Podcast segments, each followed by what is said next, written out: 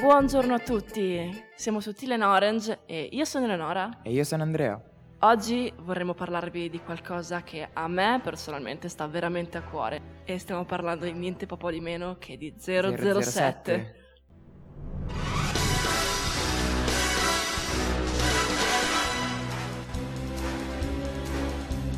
Chiamo Bond. James Bond. Per il signore invece vodka martini agitato, ma non Il mio nome è Bond. James Bond.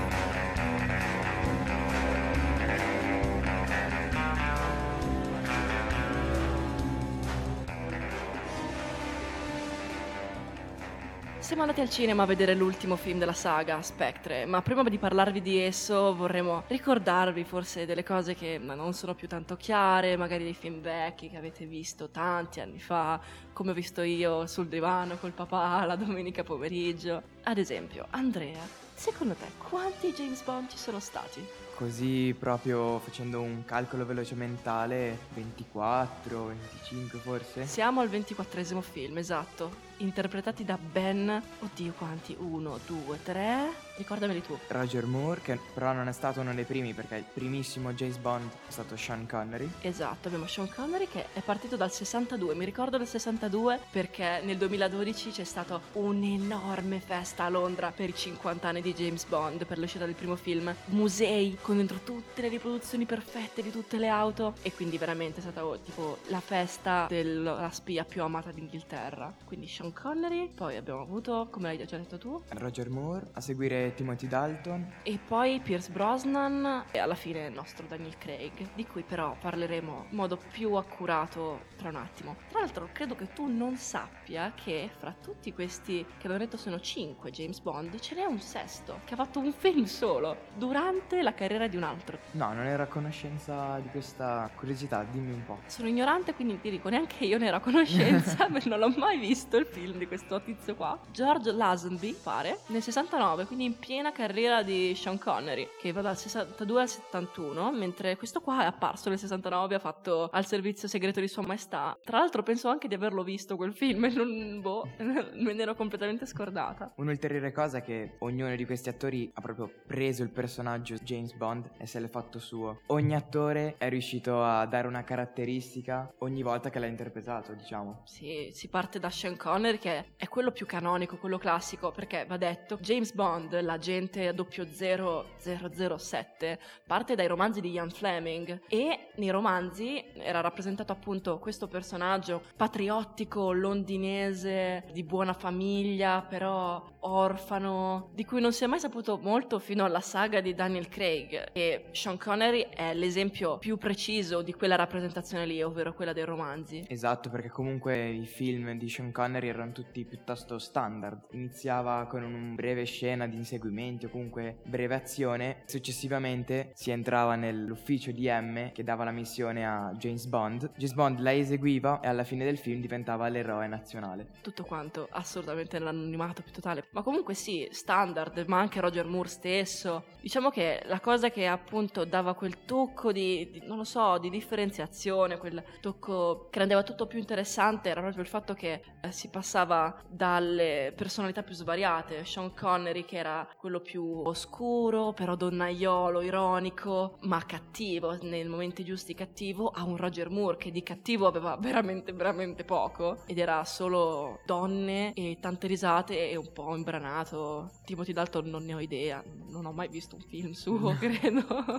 No, ma anche Timothy Dalton rimaneva un po' negli standard di Roger Moore, era molto donnaiolo, non diciamo impacciato perché mi sembra esagerato per comunque una spia, però aveva un po' di comico nei suoi movimenti, anche per come si esprimeva. Eh, io mi ricordo una scena di Moonraker Operazione Spazio con Roger Moore che ancora adesso rido perché praticamente lui si va a mettere da una Bond Girl dentro una cabina di simulazione delle navicelle spaziali. Viene sabotata questa navicella e lui comincia a girare a delle velocità supersoniche senza la possibilità di potersi salvare e viene salvato perché lui non può fare nulla per fermare questa cabina, anzi esce, è stralunata come se avesse fatto ore e ore di giostre a Luna Park e con una faccia completamente allibita e sviene palesemente ai piedi di questa ragazza. Infatti in questa scena James Bond perde un po' della sua forza, del sì, suo... del suo carisma così insormontabile. Esatto. Si vede un po' un lato un po' più debole. Cioè, questa cosa poi andando avanti nei film sempre più moderni, tipo Pierce Brosnan, che ormai sì, eravamo già nel 95 con Pierce Brosnan, quindi comunque si tratta di film decisamente più recenti. Queste cose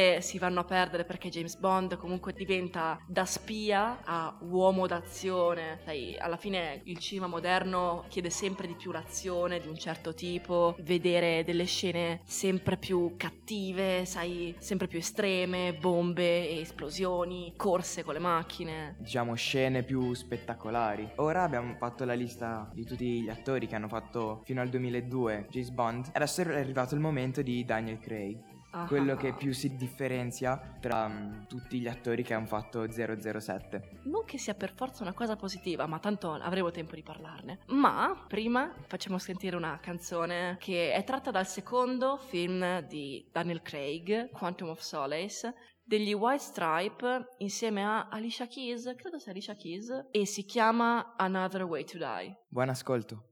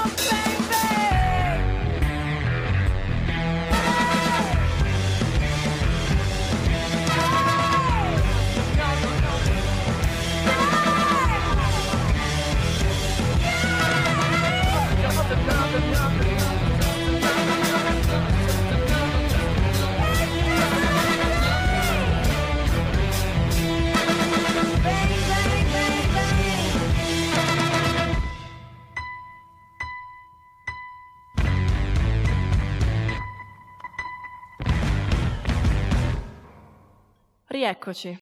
Iniziamo a parlare di questo Daniel Craig, il James Bond biondo, una pecora nera in questo mondo di spie. Diciamo che la cosa più strana forse della saga di Daniel Craig è proprio come mai si era visto prima, si parla della storia, della famiglia di James Bond, di come è cresciuto questo ragazzino, della famiglia che ha avuto, dei suoi rapporti. Nei suoi film, infatti, viene spiegato anche un po' quello che è stata la sua infanzia e la sua Esatto. vita prima di diventare una spia. Tipo Skyfall è la magione stessa in cui James Bond è cresciuto, quindi non è un posto a caso, non è un nome a caso. Mentre Spectre, anzi diciamolo subito, se non avete ancora visto Spectre al cinema, smettete di ascoltare la puntata adesso, perché ne parleremo e non ci tratterremo dagli spoiler Esatto. e dalla trama e dai commenti personali. In Spectre il nemico principale è il fratello, anzi il fratellastro adottivo di James Bond. Non proprio adottivo, ma diciamo che James Bond è stato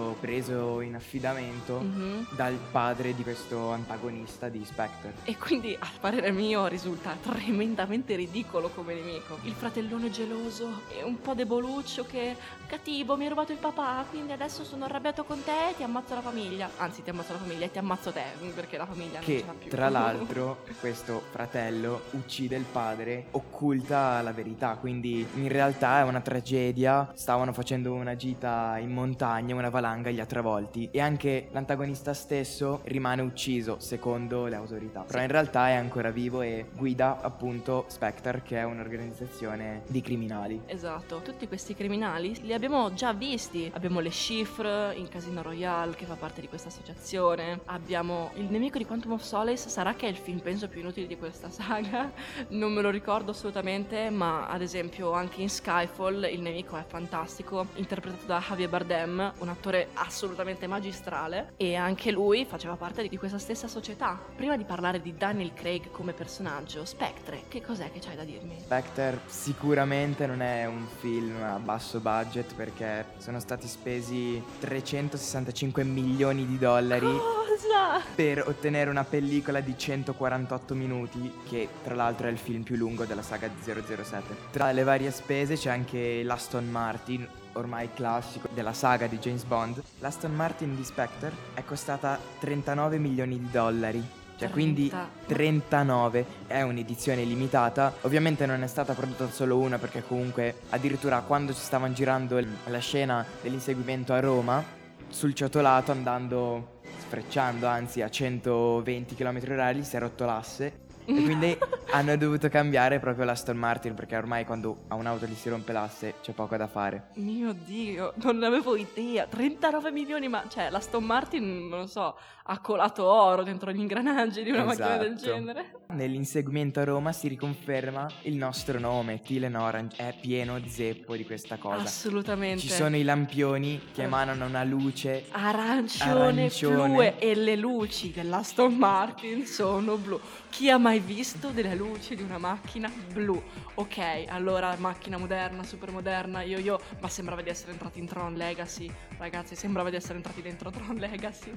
Ma secondo te cos'è che è cambiato in tutta la saga? Diciamo che all'inizio c'era un qualcosa, ma dopo magari è stato perso. Non saprei, io ricordo determinate scene sulla neve nei primi film, poi non le ho più viste, in Pierce Brosnan non ce ne sono neanche. Esatto, hai perfettamente ragione. Ah, che C'è brava. stato un momento in cui ogni film aveva una scena sulla neve, che sia un inseguimento con gli sci o anche solo con auto. Ebbene, a un certo punto alcuni film non hanno più avuto questa componente sulla neve, ma Inspector è tornato e pensate che quando questo inseguimento è stato girato in Austria, quello che se siete andati a vedere il film, è dove sono dove c'è l'aereo che gli si rompono le ali.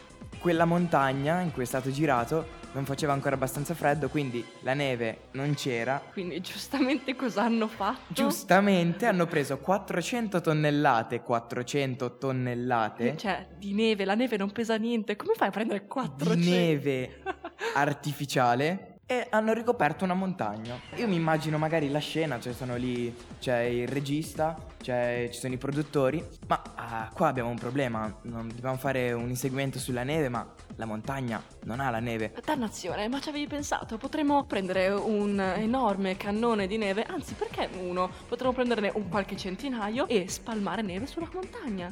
Esatto. Cioè, che idea geniale, a chi non verrebbe mai un'idea del genere, giustamente, no?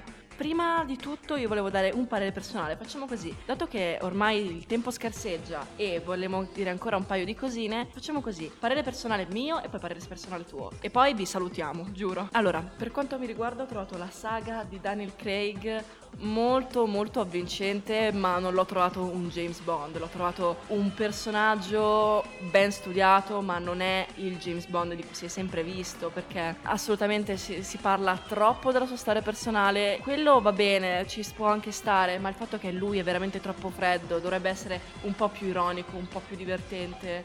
Non lo so, questa cosa manca, secondo me. E anche il fatto che si innamori due volte in modo così passionale, non mi è sembrato troppo lui. A me il film è davvero piaciuto. Avevo proprio voglia di vedere come andava a finire, perché comunque ha una trama molto intrigante, anche complessa, perché a punti è davvero difficile anche solo capire cosa sta succedendo. Sì, sì, ti ho chiesto più volte di spiegarmi cosa stesse succedendo. E in conclusione a me è davvero piaciuto. Mi limito a dire che comunque penso che sia una cosa positiva che ogni James Bond sia diverso. Dio mio, questa puntata è durata troppo, troppo, troppo, troppo. Quindi adesso vi lasciamo con la canzone che ha dato il tema principale all'ultimo film. Quindi salutando Daniel Craig lo onoriamo, diciamo, in qualche modo, facendovi ascoltare Writings on the Wall. By Sam Smith. Assolutamente una gran canzone. Buon ascolto, ciao a tutti, ci sentiamo alla prossima. Ciao!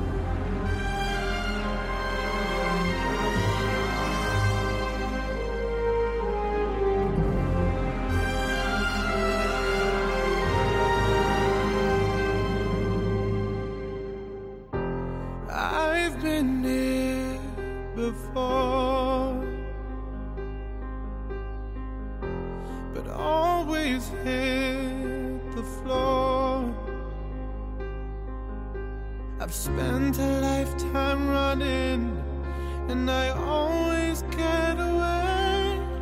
But with you, I'm feeling something that makes me wanna stay